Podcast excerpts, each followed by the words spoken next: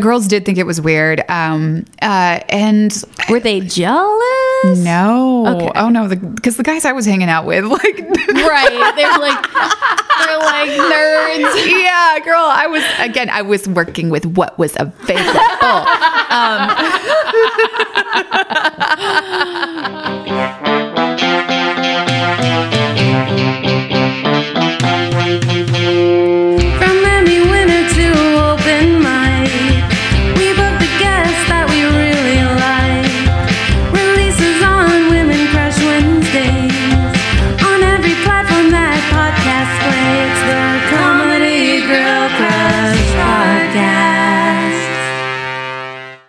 everyone, welcome to Comedy Girl Crush Podcast. I'm Kate Siegel. I'm Nikki Urban, and our guest today is the incredible Jasper Lewis. But before we talk to Jasper, Kate.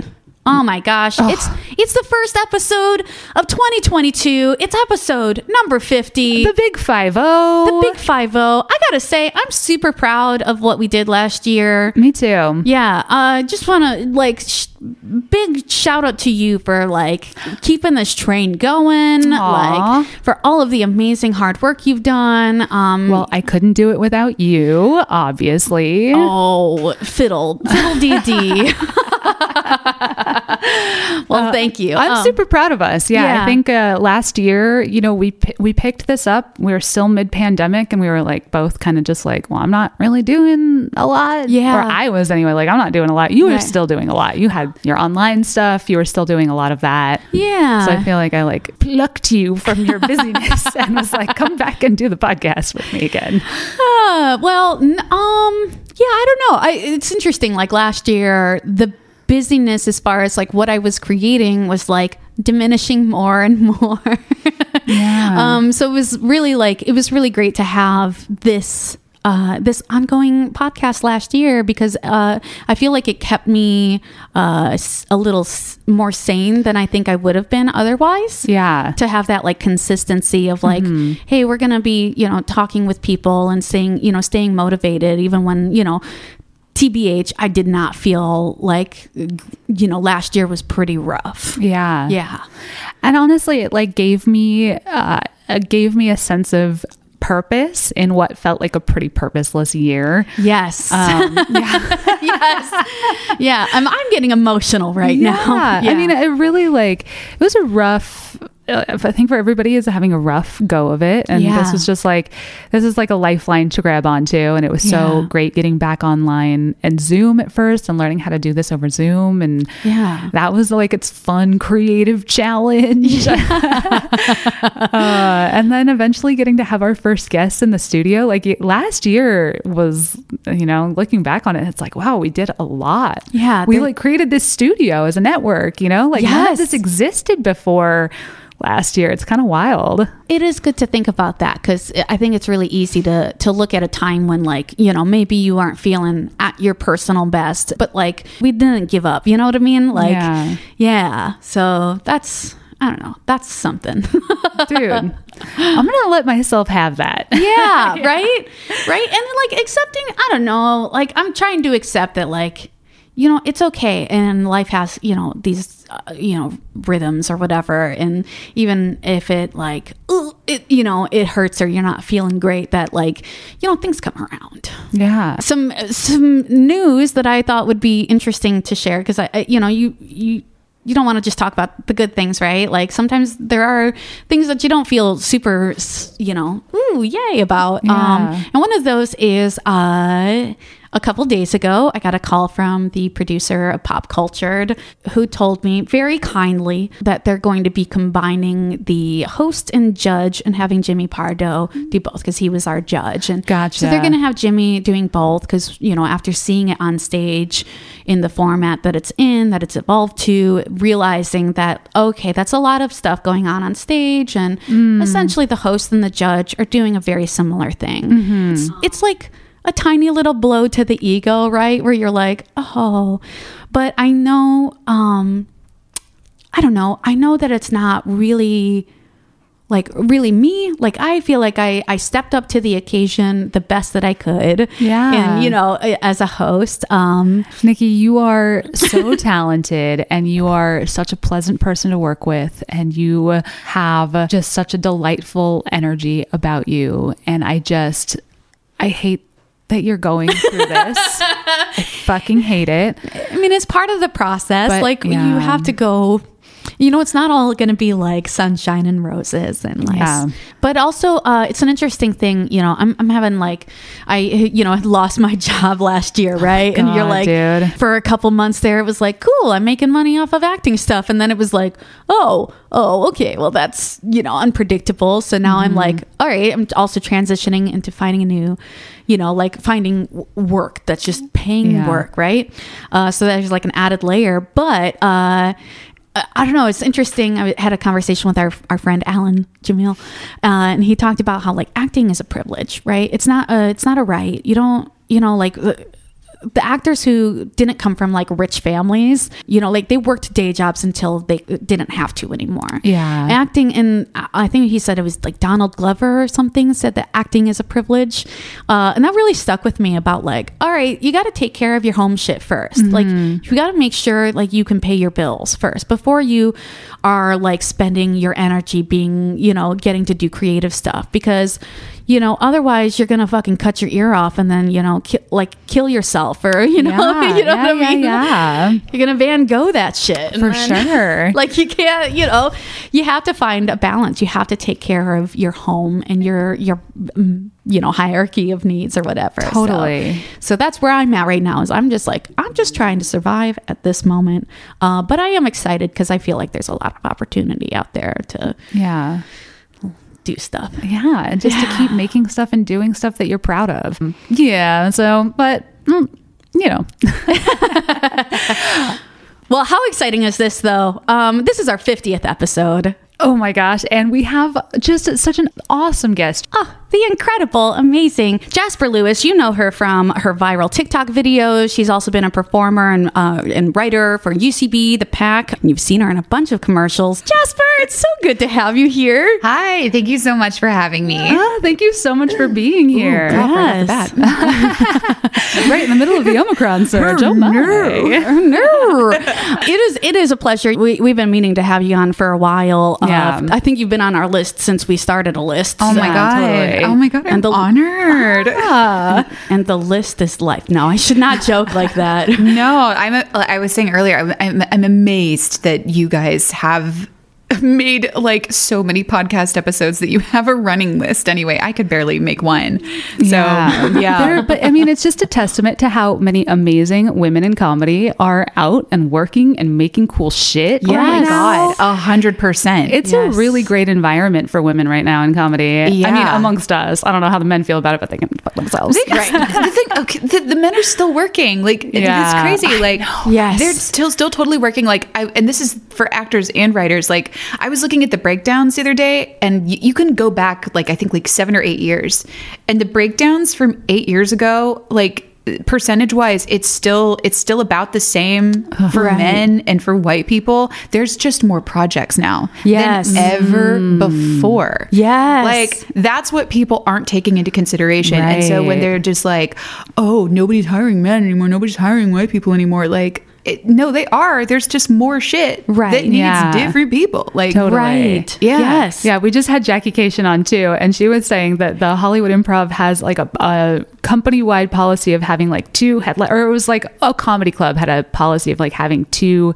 women on a month. Uh, But if you consider how many shows they would have Oh, a that's it. night, Yeah. A and night? how many shows they have a month, and then you add all of that, and you look at their like, yeah, it's like total. It's like thirty women and then like hundreds of men. right? I'm aghast. Yes. Isn't that insane? I'm aghast. and they think that's like progress. They're like, dude, two two Oh female my headliners God. a month. It's great here, Right. Yes. oh my god. Yeah. Oh my god. Yeah, It's uh it's a it's a wild world out there. Yeah.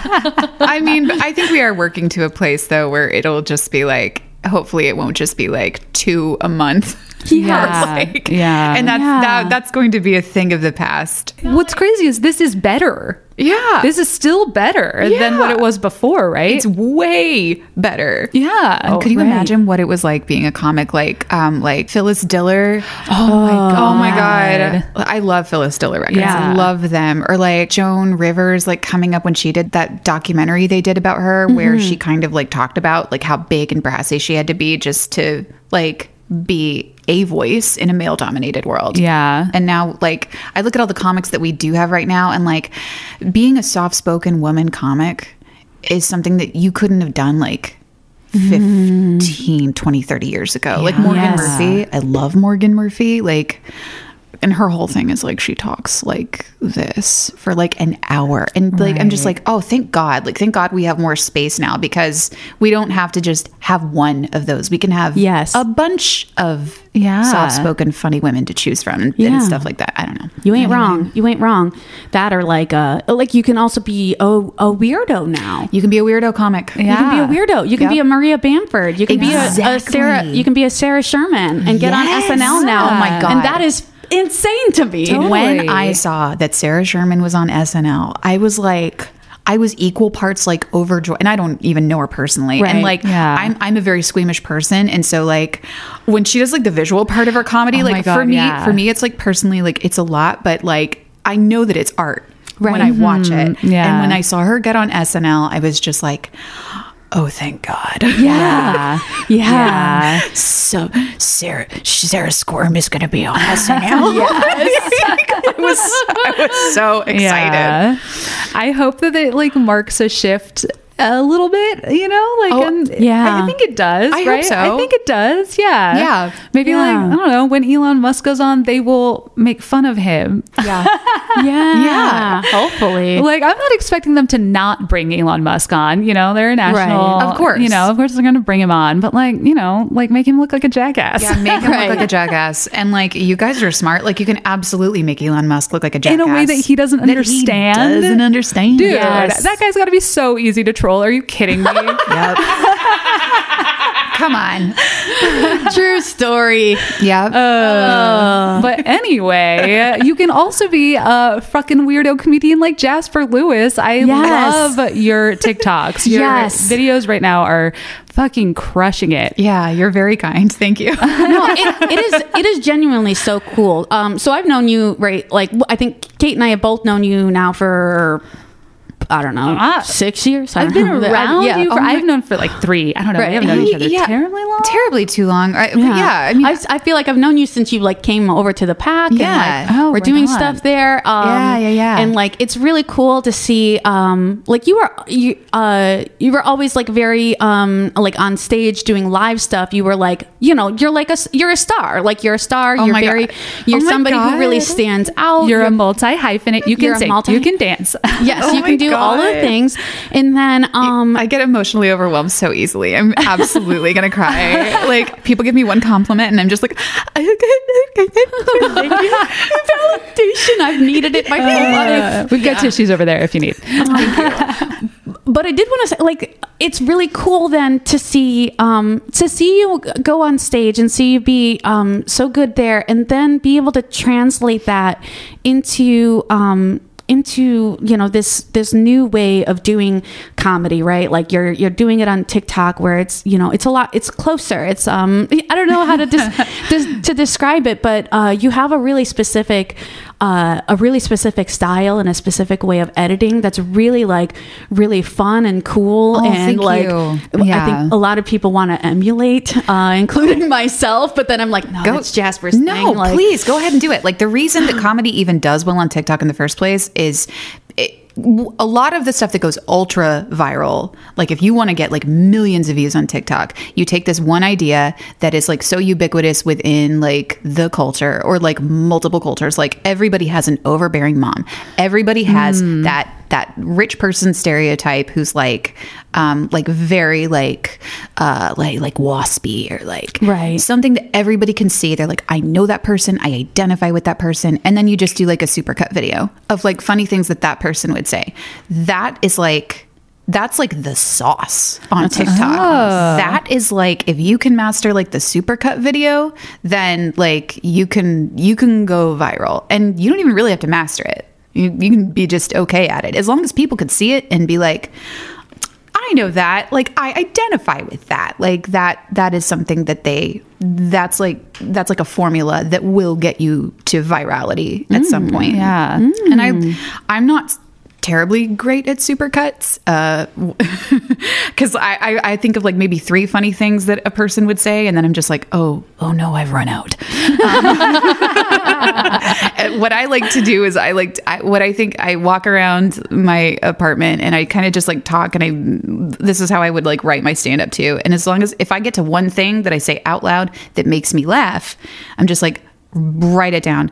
Okay, in a conversation, how would I get to this point? Okay. Um, and so, like, I think of a funny thing first, and then I'm just like, what characters would best get to this funny thing that makes me laugh um, in a way that would make sense?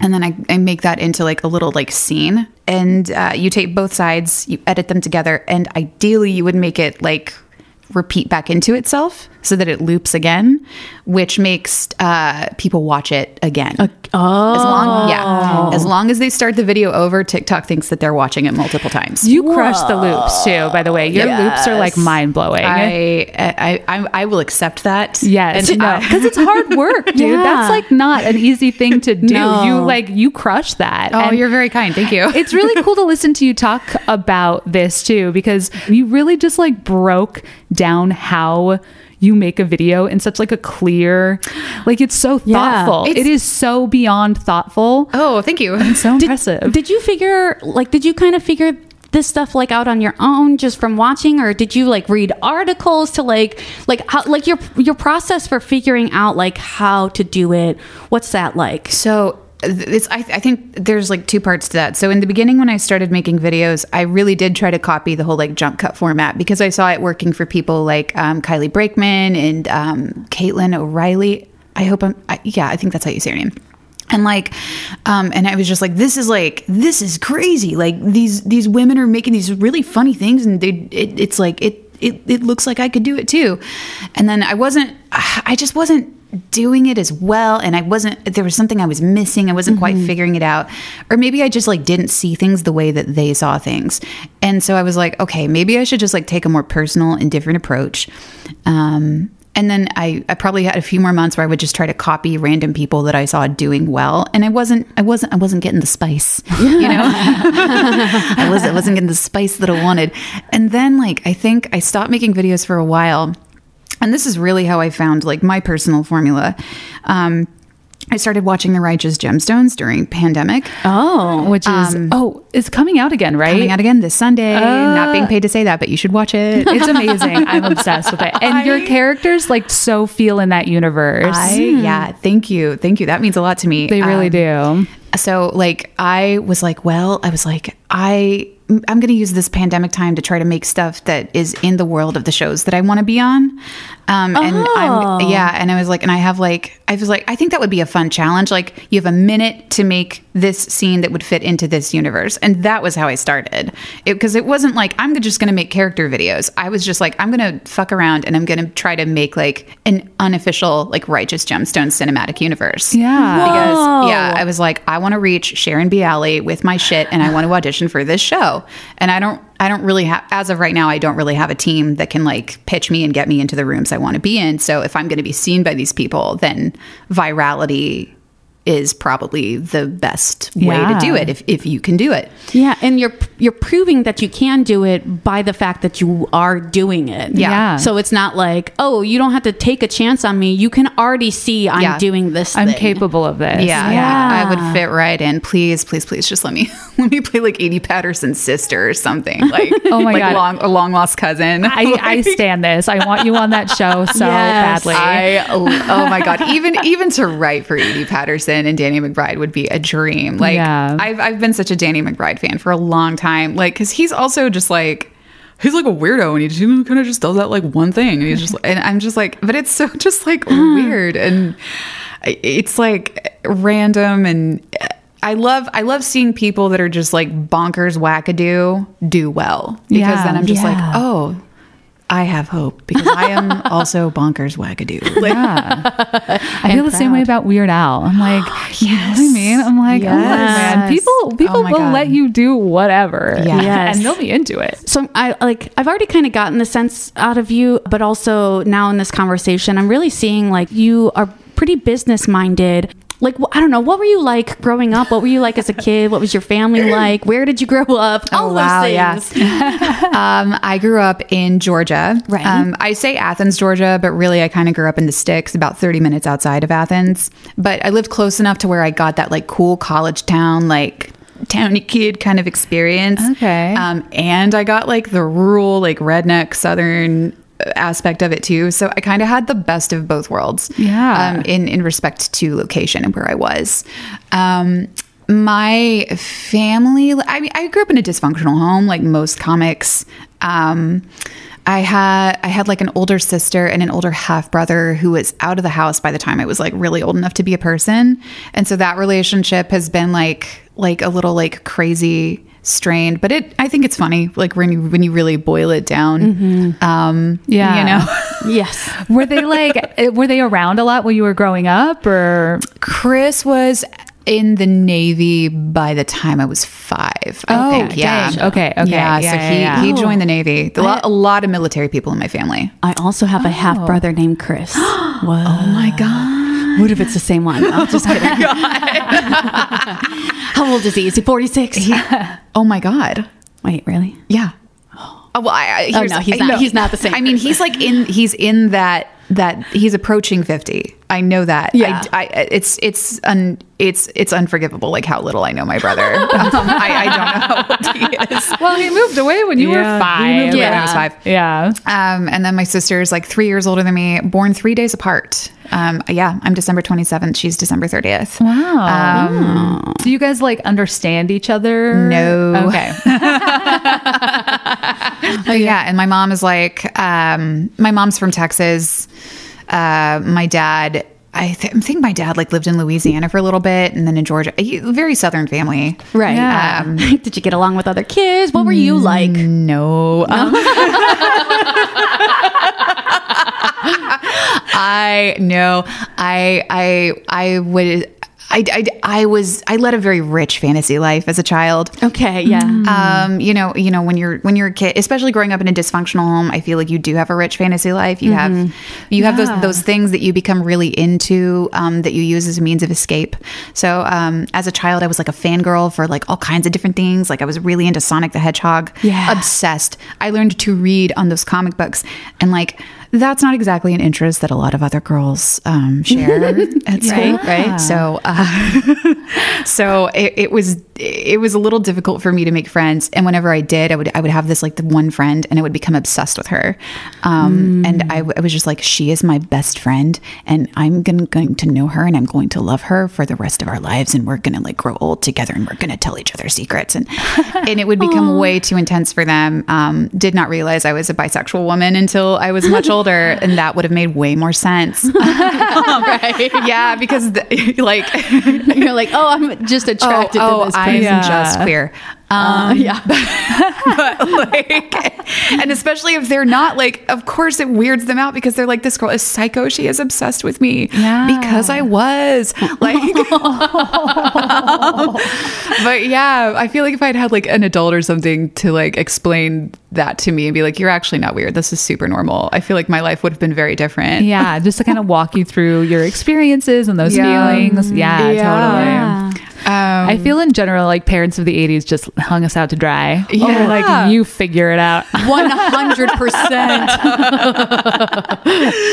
yeah but um i had when i by the time i was like in high school i think that's when i really started like developing a community of friends because like within my high school i found like a group of weirdos um i i hate i hate saying this because i feel like it makes me sound like a total like pick me i feel like that's a that's a term that's floating around right now is, is pick me pick me and i Which I actually hate, by the way. I do Everybody- too everybody wants to be picked. i do too I actually like I understand like oh you know we shouldn't you know throw women under the bus for for the sake of male approval. That is a general concept that I agree Oh, with. Nobody can escape it. But yes, It has affected you one way or the other. Yeah. Oh wait, I- I think I've misunderstood what this means. What is a what's a pick me? Oh, pick me. So pick me is a derogatory term that um, I think is going around like the Tumblr, Twitter, The Reddit sphere. Reddit sphere. Okay, okay. Um, to describe, like people use it a lot to describe Olivia Munn because Olin- and Olivia Munn has super problematic, and there is a lot of problematic shit in the book that she wrote. I will never argue with that. None of which really needs the term pick me to Pick me. describe though. exactly Yeah. yeah she's like fat phobic and she says a lot of really terrible things in this but the idea that she's you know like they're like oh because she talks about how she loves pie and then she makes fun of fat people. She's trying to do that to get male approval. She's a pick me girl. She's trying to parlay favor with the dudes. Mm. yeah and so pick me refers to somebody who's like will throw their fellow woman under the bus in order to parlay favor with men and gain their but i mean again i think it's a very anti i think it's very anti-feminist to talk a- about women that yeah. way It's i think it's really term. problematic Sorry, I was interrupting you. oh this no time. no we're i mean we're like we're fucking vibing right now We're like mind melding here. And also, like, can I just say, I have never heard somebody use the term pick me in all seriousness that I ever wanted to spend more than five minutes with. i agree mm. with you yeah. i agree with you It's like this whole like the whole pick me dialogue, like it's leaving a bunch of us out of the conversation who were like, listen, like when I was growing up in rural Georgia in like the early 2000s, like, and I was really into anime, that was a problem because none of these girls at school like wanted to have in depth conversations about Yu Gi Oh! Right. like Right. I had to work with what was available to me. Like I was Right. working with what I had. Like, and that's another Yeah. thing. People use the term pick me just to describe women who are comfortable and have a lot of male friends. like Yeah. comfortable Okay. around men and have a lot of male friends. Yeah. Yeah. And that I think is where it gets really, really problematic. Because Yeah. I agree with you. I had a lot of male friends growing up, but just because we were all in band together. You know what I mean? All my friends were band kids, Ba- and they all Oh, were dudes. I love that you were a band kid. Oh, yeah. I, I like I really see that and I like I love that. I was a hella band kid. Yeah, I was a hella band kid. What instrument did you play? Oboe. yes, I know. Katie, yes.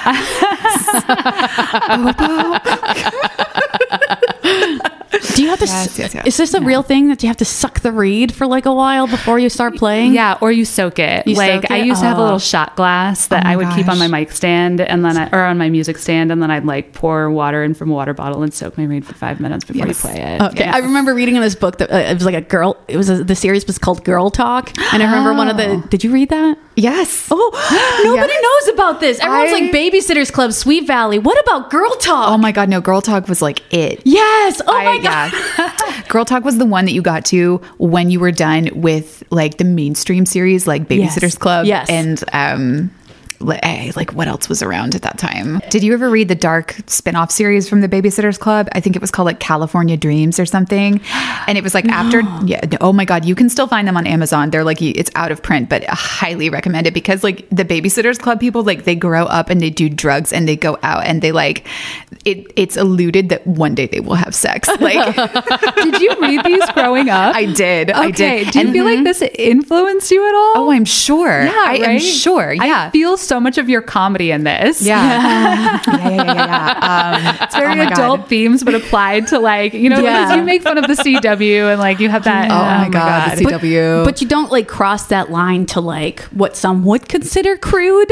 Like it's No. always like the hint in it, like the the like the desire, the want, the like romantic the romanticization. Yeah. romanticization. I, I try to keep the crudeness even grounded in like something that like a character actually wants. I, I say the word titties a lot on my videos, yes, titties, which Yeah. is so Two funny because I hated that word growing up. I hated the word titties. Yeah, I was just like, I when people use the word titties, I don't like it. But like, what? which I don't know. But now that I'm older, I just think it's one of the funniest words ever. And so anytime I have an opportunity for Candace to say the word titties, I I I, I snatch it. I take it. I take it and I run. She does. She says the word titties a whole lot. I does. surf the titty Yeah. wave. I do. I love the word titties, but like now, I think as an adult, now that I have like more of a sense of humor Yeah. about like my own body, I guess. Yeah, yeah, exactly. Okay, so let's go back. Uh, so you're in high school, you're hanging out with a bunch of dudes because you're like into Yu-Gi-Oh, and people are like, eh, "You're a pick me" or whatever. Like, Well, not back then because that, that that term wasn't around back then. But And like, it's a very 2020 thing. yeah, Okay. But it was just like, but girls did think it was weird. Um, uh, and were they jealous? no, Okay. oh no, because the, guys I was hanging out with, like, Right? They're like, they're like nerds. yeah, girl, I was again, I was working with what was available. um,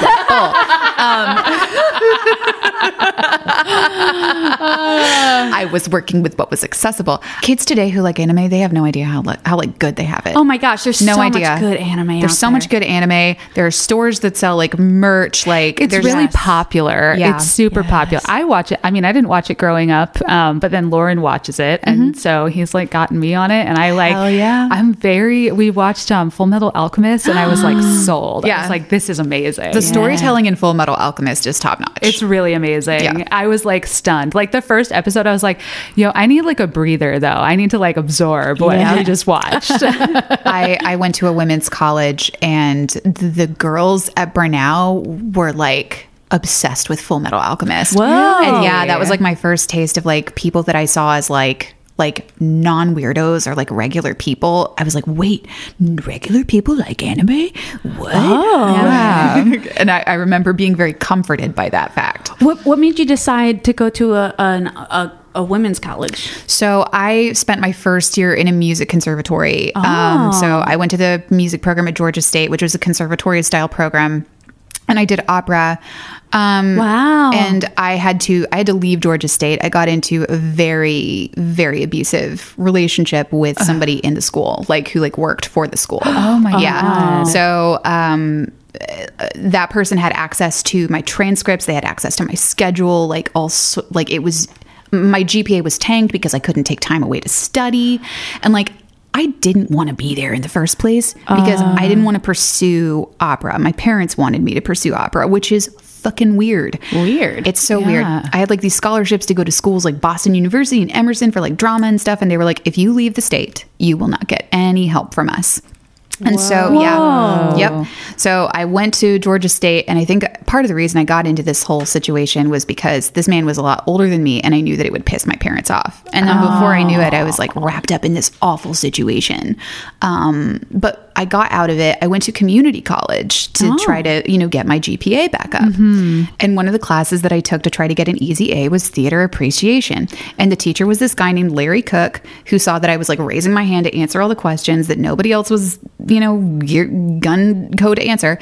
And he was like, Hey, we're doing the orientation for the Gainesville Theater Alliance tonight. It's a program that we share with the women's college so that they can get the men they need for their productions.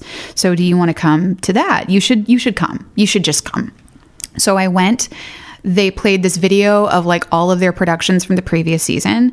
Um, and it was beautiful. Like the Gainesville Theater Alliance. So there are two really good theater schools in the Southeast. There's Elon, which is the fancy one. And then there's like uh, the theater program, which is shared with Brenau and now um, North Georgia College and State University.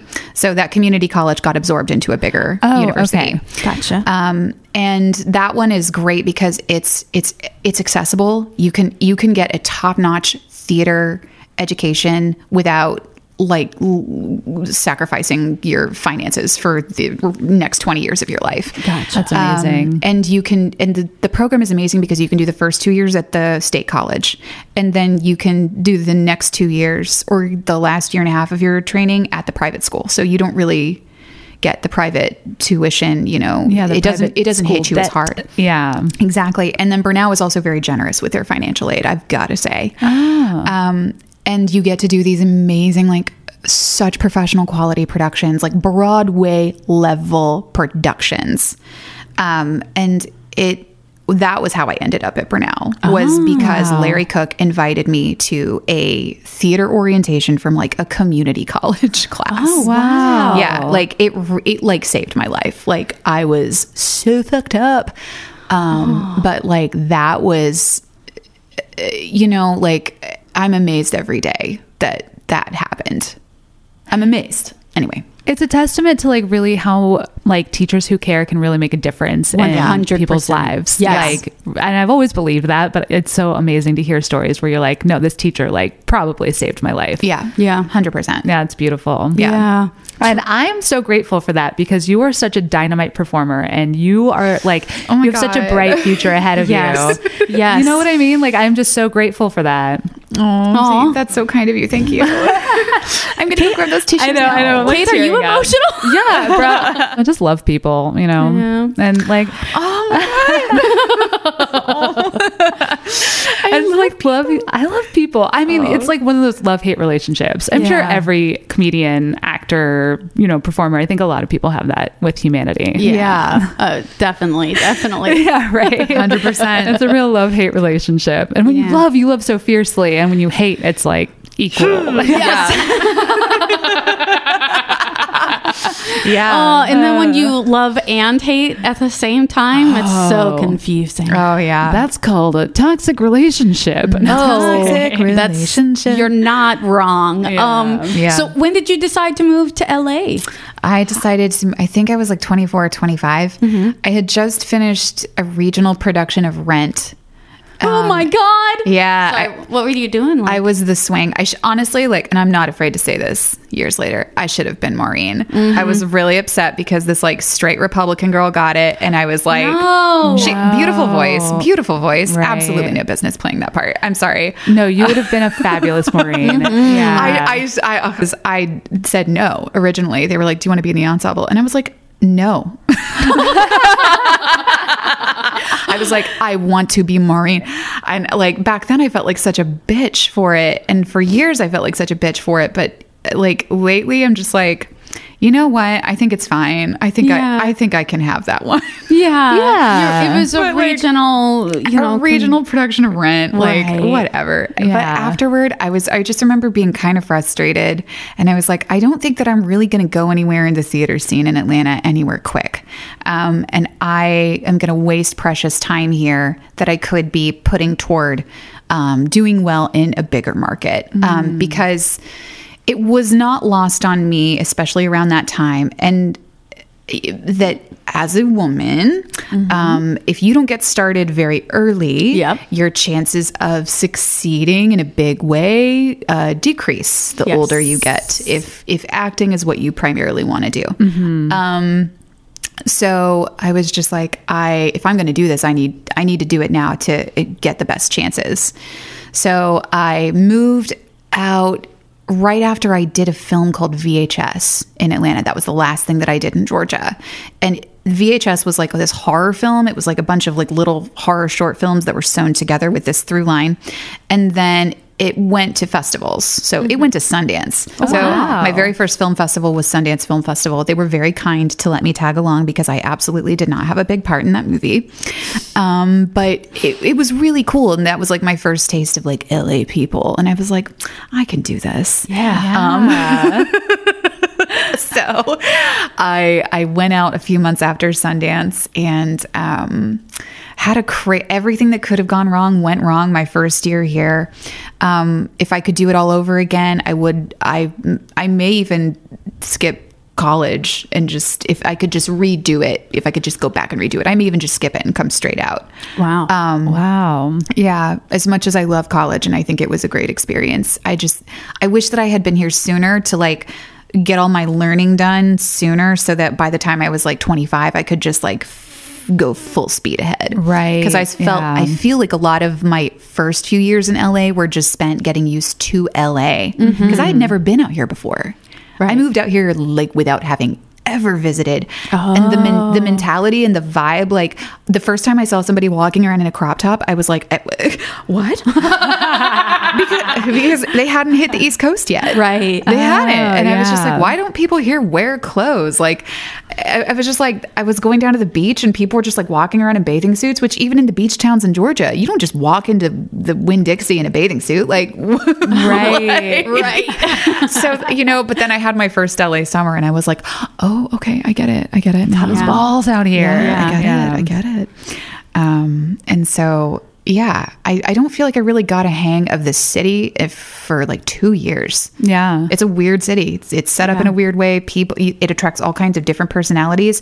And then learning the actual industry is like, i there's no book. No. There's no textbook. There's and college programs absolutely do not prepare you for the industry portion, which, in my opinion, uh-huh. might be a little bit more important than your actual like acting Right. training. it affects your career more here than anything else. Yeah. Right. Yeah. When did comedy come into this? comedy. So I, I always knew that I wanted to do funny stuff. When I was living in Georgia, I had this like, it was such a, I- had a blog that like I would write funny essays on, and it has since been taken down because I, I would. They were funny, but like I was such a bitter, like 20 something, early 20 something. I'm just like, oh, I'm sure I said something in there that has not aged well. Um, or just makes me look like I'm just such an angry, like rap person, which I'm trying not to be. Um, It's hard though. It's so I feel that hard. though. Um, but like I would, I took that and I made like this like live show kind of thing out of it. And I remember being like, that was my first taste of like stand up slash storytelling. And I was like, I could, I could see myself doing this. The problem is I have such like, I have appalling like stage fright and I'm not good at crowd work. So, um, when I do live performances, I like it to be very rehearsed. I like it to make me laugh first. Because if, if it doesn't make me laugh, I don't really give a shit. I don't Right. I, like the audience needs to laugh, but I need to laugh first. Okay. Like, Yeah. if I don't think it's funny, somebody else can do it and they can make it work. Like, um, uh, but doing stand up, I did a little bit of stand up early.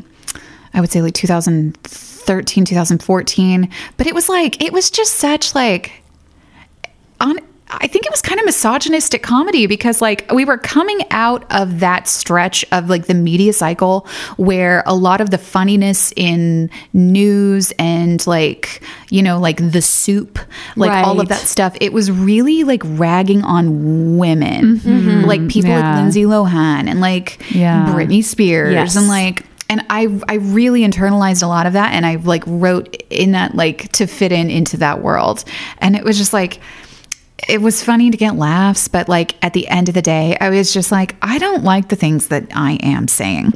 Yeah. and so um, I stopped doing comedy for a while and I just focused on like sketch and like like classes at UCB and I was like and by that point I I had realized that I didn't have like a lot of like women friends.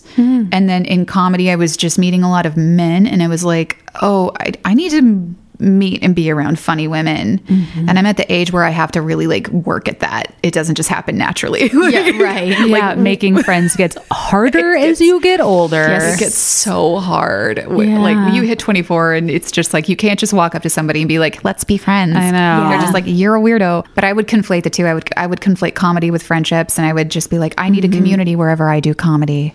And that's what drew me away from stand up and into like the like the different theater communities. I think that's eventually what brought me to the pack. Gotcha. Um, what was it? What was it? I was like, I was like hearing people like say good things about the pack. Also, you don't have to say just good things because Oh, we have to be real. But it's totally fine. Like, I mean, when I came to the pack, it was it was really a safe haven because like. And I- this isn't me poo pooing on UCB because UCB was a very well oiled machine and Yeah. it, it did what it did very well, but it was huge. Um, you finding community at UCB was very dependent on the luck of the draw of who you were in classes with. Yeah. And if you didn't happen to get that great group in your class, which you were in absolutely no control of whatsoever, I, I, I tried at UCB, but I was just like, ah, this is like, this is going to be really hard and it's so much money. And I didn't really have the confidence in myself to really, you know, give UCB a good, honest try. And so instead of doing that, I. I came to the pack because I think Jillian Dunn was like, just try the pack. how did you know Jillian? Jillian uh, is also from Georgia. Oh, so right. she she was in the Atlanta market for a while, so we knew each other from the Atlanta market. cool. Yeah. Oh, that's nice. Yeah. Yeah. I met Jillian when I was clinically depressed, and um, we became friends pretty much afterward, like after I was already in LA. Gotcha. Um, and she's she was a very like nice and forgiving person, and she's she's like very kind. Love Yeah. love Jillian. So I came to the pack, and um, it was just it was it, it had that kind of like grunge, like kind of punk rock feel, and it felt really cool. It reminded me of growing up in Athens and people like, you know, it was like it had kind of like a kind of a stank to it. Yeah. you know, Yeah. I did the I did a women's comedy show, the one of the first women of sketch oh, comedy Ladies of shows, Sketch, and I wasn't on a sketch team yet, but like there were a couple of girls that were like, I need somebody. Everybody else is like so overwhelmed, and so they let me fill in. And then I was just like, okay, this is cool. And then I just started doing more and more character bits, and like I haven't I hadn't been able to like perform live in such a long time, and it feels so good. I love performing live. I'm good at performing live. Yes. And when I get up and I do it and it feels good, I wish I could hold on to like that memory so that I wasn't so fucking scared to do it the next time. Uh, it's like for me, performing live is like riding that that stupid roller coaster at Disney World. Like it's fun when I do it. When Yeah. I'm done with it, I'm just like, let's ride the Incredicoaster again. But then if I take even a day and I go back to Disney, I'm just like, I'm scared to ride the Incredicoaster.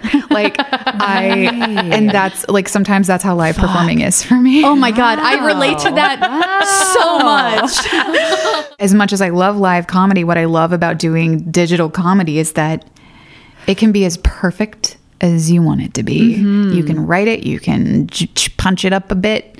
You, it's just, Yeah. yeah. If you don't like what you did, you don't have to put it out. You yeah, if you Nobody don't like what you, it. yeah, nobody, you don't have to see it. You can also take it down, assuming people haven't like shared it already. Right. But chances are, if you don't like it, your audience didn't like it either. Like, and they, won't care they if you take care. it down. Yeah, Exactly. You, you have the like the business acumen about it, which I think is a really um, important part of it. And you're open, pretty open about you know you don't Yeah. you, don't make anything mystical about it. You're pretty open about I'm it. not. I'm not gonna. Sh- I'm not gonna shame anybody for being like, "Hey, can I get you a coffee and pick your brain?" Like, Right. I'm not. I'm not gonna lose my mind over something like that. Um, I'm not at that point yet.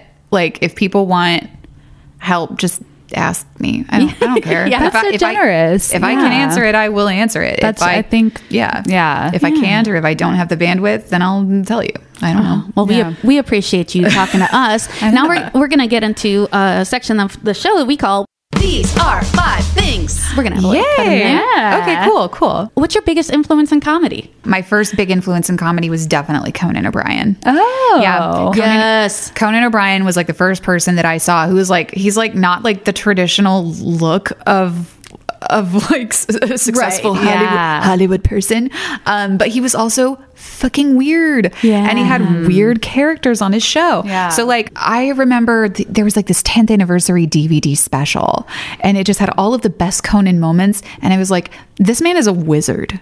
He is a wizard, and I'm going to watch his show.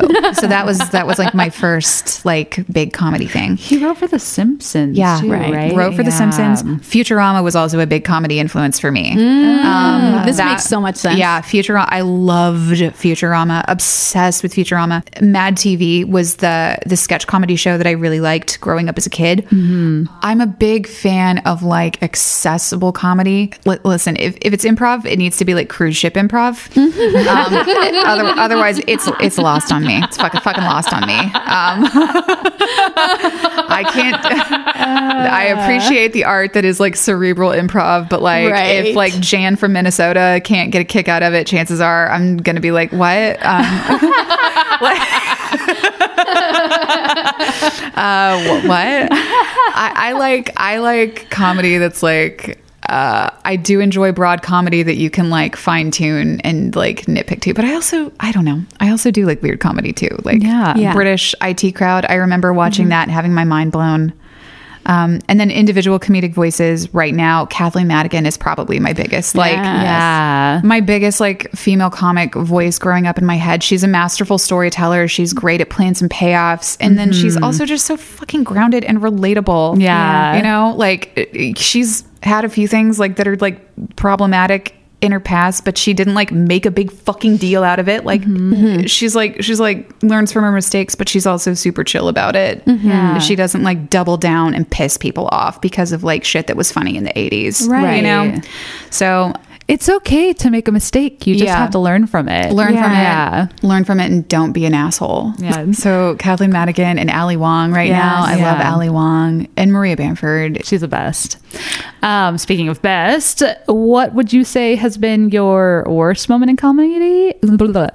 What would you say has been your worst moment in comedy and your best moment in comedy? Worst moment in comedy, hands down, was probably like the stand up set that I did that I was talking to you about earlier, where I was just like, it was just like fucking misogynistic bullshit. Oh. It was mm-hmm. just like, it was fucking stupid. Yeah. And like, I remember I took this stand up comedy class um, that I should not have taken because at the time I was again clinically depressed, and um, uh, and I remember the first class the teacher looked at me and she was just like, "Yeah, I've seen some of your stand up. It's um, I've seen it." Not literally, like verbatim. That's what happened. I was, and maybe I misinterpreted it, but I, that was when I was just like, "Oh, I need to take this off of the internet." Yesterday, Yeah. um, so I did. So that hands down, like that was one of my worst experiences ever. But another time, a teacher probably saved your life. Yep, she absolutely did. yeah. How about your best experience in comedy? Um, my best experience in comedy. Um, honest, I think my best experience in comedy has really just been like the the confidence that has grown with these videos that are starting to do really well. Yeah. Um, it's you know it's. I really enjoyed the growth that I've experienced, especially this past year, learning how to um, generate ideas and bank content and really be okay with uh, making sure that I find it funny 1st and prioritizing my personal amusement before I'd really uh, make it and put it out there. And also, like, um, uh, like watching other people's videos and and and just letting myself enjoy them instead of like feeling jealous Oh yeah. because Yeah. and I, which I feel like does tie into best comedic experience because if you let your jealousy like enable your bitterness, like you lose your ability to create. Mm-hmm. And so like learning how to temper that response in myself, which is like just something I have to work. I think I will just have to work on that my whole life. Yeah. Um, it really allows you to like be at peace and flourish and create even more and enjoy the stuff that you create. So I know it's not it maybe it's kind of a cheat answer because it's not exactly one singular experience. It's more of like a time period that is just it it's more like this past time period of personal growth for me.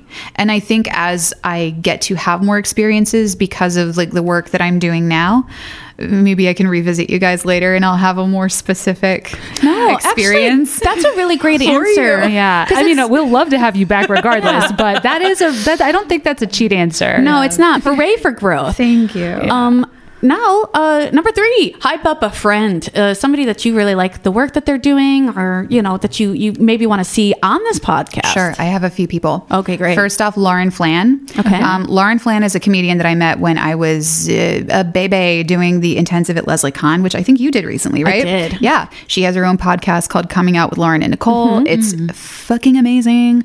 But like, she is so dry and funny, and just like her Twitter is amazing.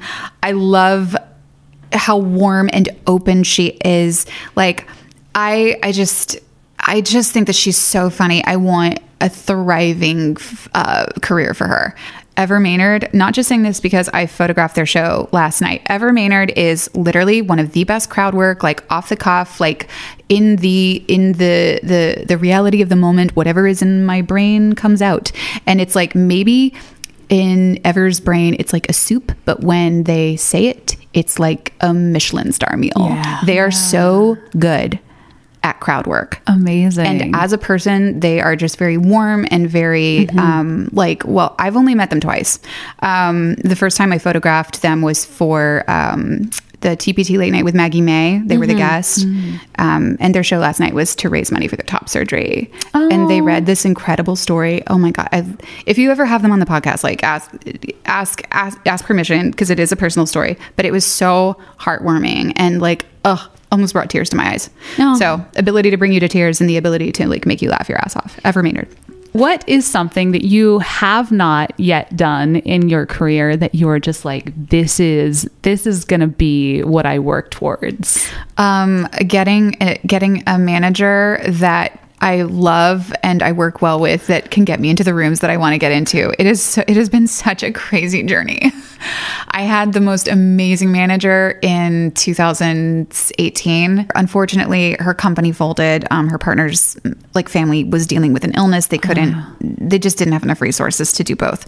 So it's a matter of finding the right person at the right time who has the right opening who has the ability to pick Yeah. up the phone Yes. and say, "Hey, Sharon." Look at my bitch. Yeah. like, Yeah, yeah, you know, like Uh, you're uh, you're casting for this new HBO show. I've got the perfect. you need to see my new bitch. Come on, Sharon. Um, um, no, not not like that, but like somebody who is assertive, who has the relationships and the abilities to make these phone calls. Right. Um, that is what I want, and that is what I will get. This You will year. get that. You will get that. Yeah. this year. Fingers crossed. I'm fucking manifesting that shit. Manifested. Hey, what uh how about some advice?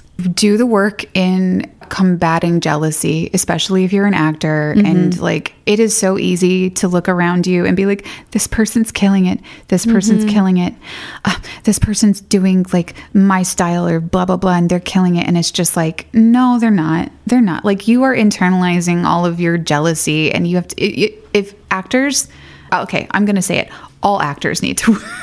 Yes. all actors and comedians need to work on this. I don't Yes. think you're wrong. I don't think you're wrong. some either. more than others but everybody needs to do it Yeah. and it's just it's you gotta you gotta temper your jealousies and you've got to encourage your your creativities And how do you do that? it's thought work it is literally thought work It is Yeah. being able to recognize when you're falling into a toxic thinking pattern sit with it and just be like okay this is happening but what do i like about this Mm-hmm. let's put some work towards thinking about what made me laugh about this. What can I glean from this? Like, how can this person inspire me? And it, it doesn't work th- the first few times you try to do it, and it just makes you even more frustrated. But I hate it. It was does. awful. It does. But eventually, like, you know, it's like eventually it does start to hit.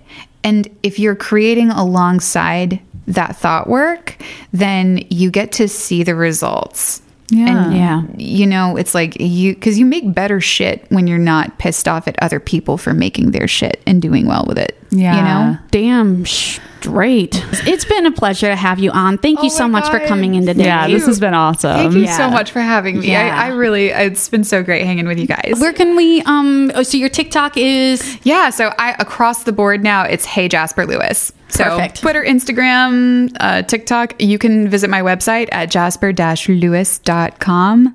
That's where you can find me. awesome. Awesome. Yeah. Well, thanks again. Thank you so much Thanks so again much for for having me. Oh my god, I love it. Where are the tissues?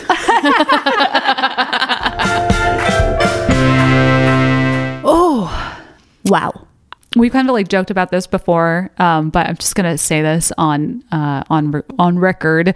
Sometimes we have a podcast guest, and I think this happens a lot, a lot with our guests, where they'll give advice, and it just feels eerie how timely that advice is Yes. for either Nikki or I, or for both of us sometimes. And I think this case, it's like definitely a both of us. Yes.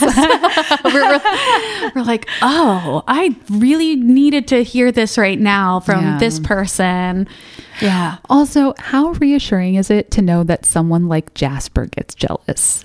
Right? Because you're like, you work so hard, you're so talented, and, and you you're get fucking jealous. making shit and you've had so much shit to be proud of and there are people that you are jealous of right. yeah hmm. and that's like always a really helpful lesson that like you know it's not that feeling isn't because of where you are and because of what's happening to you and that if something were different that feeling would go away Right. that feeling is under your control and it is your responsibility to Yes. control it Yes. yes. yeah Yeah, because you know uh, that bitterness or jealousy, like who does that really hurt?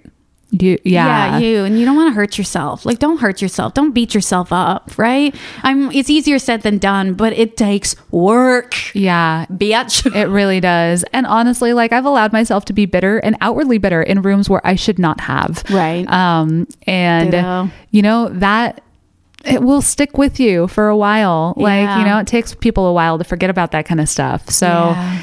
like, you know, just fucking suck it up. Put on a smile. yes. Um, unless of course somebody's asking you to do something horribly demoralizing or whatever, like Right. that's that's completely different. Right. Um, but if you're just feelies or a little bit hurt, so this was cool. Thank you again to Jasper. And uh, if you liked this episode, if you liked what you've heard today, please feel free to give us a, uh, you know, follow us on all the all the things. Uh, leave us a review. Um, now uh, Spotify is also including a review process, so please feel hell free to do that.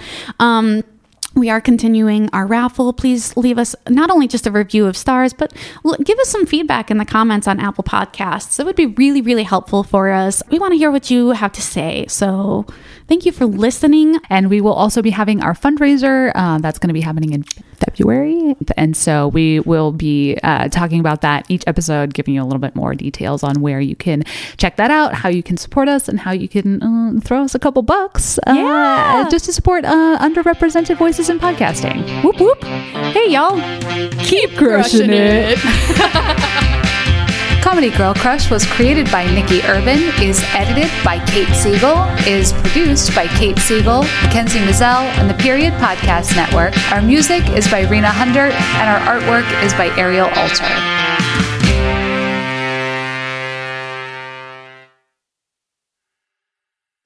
And that's on Period Network.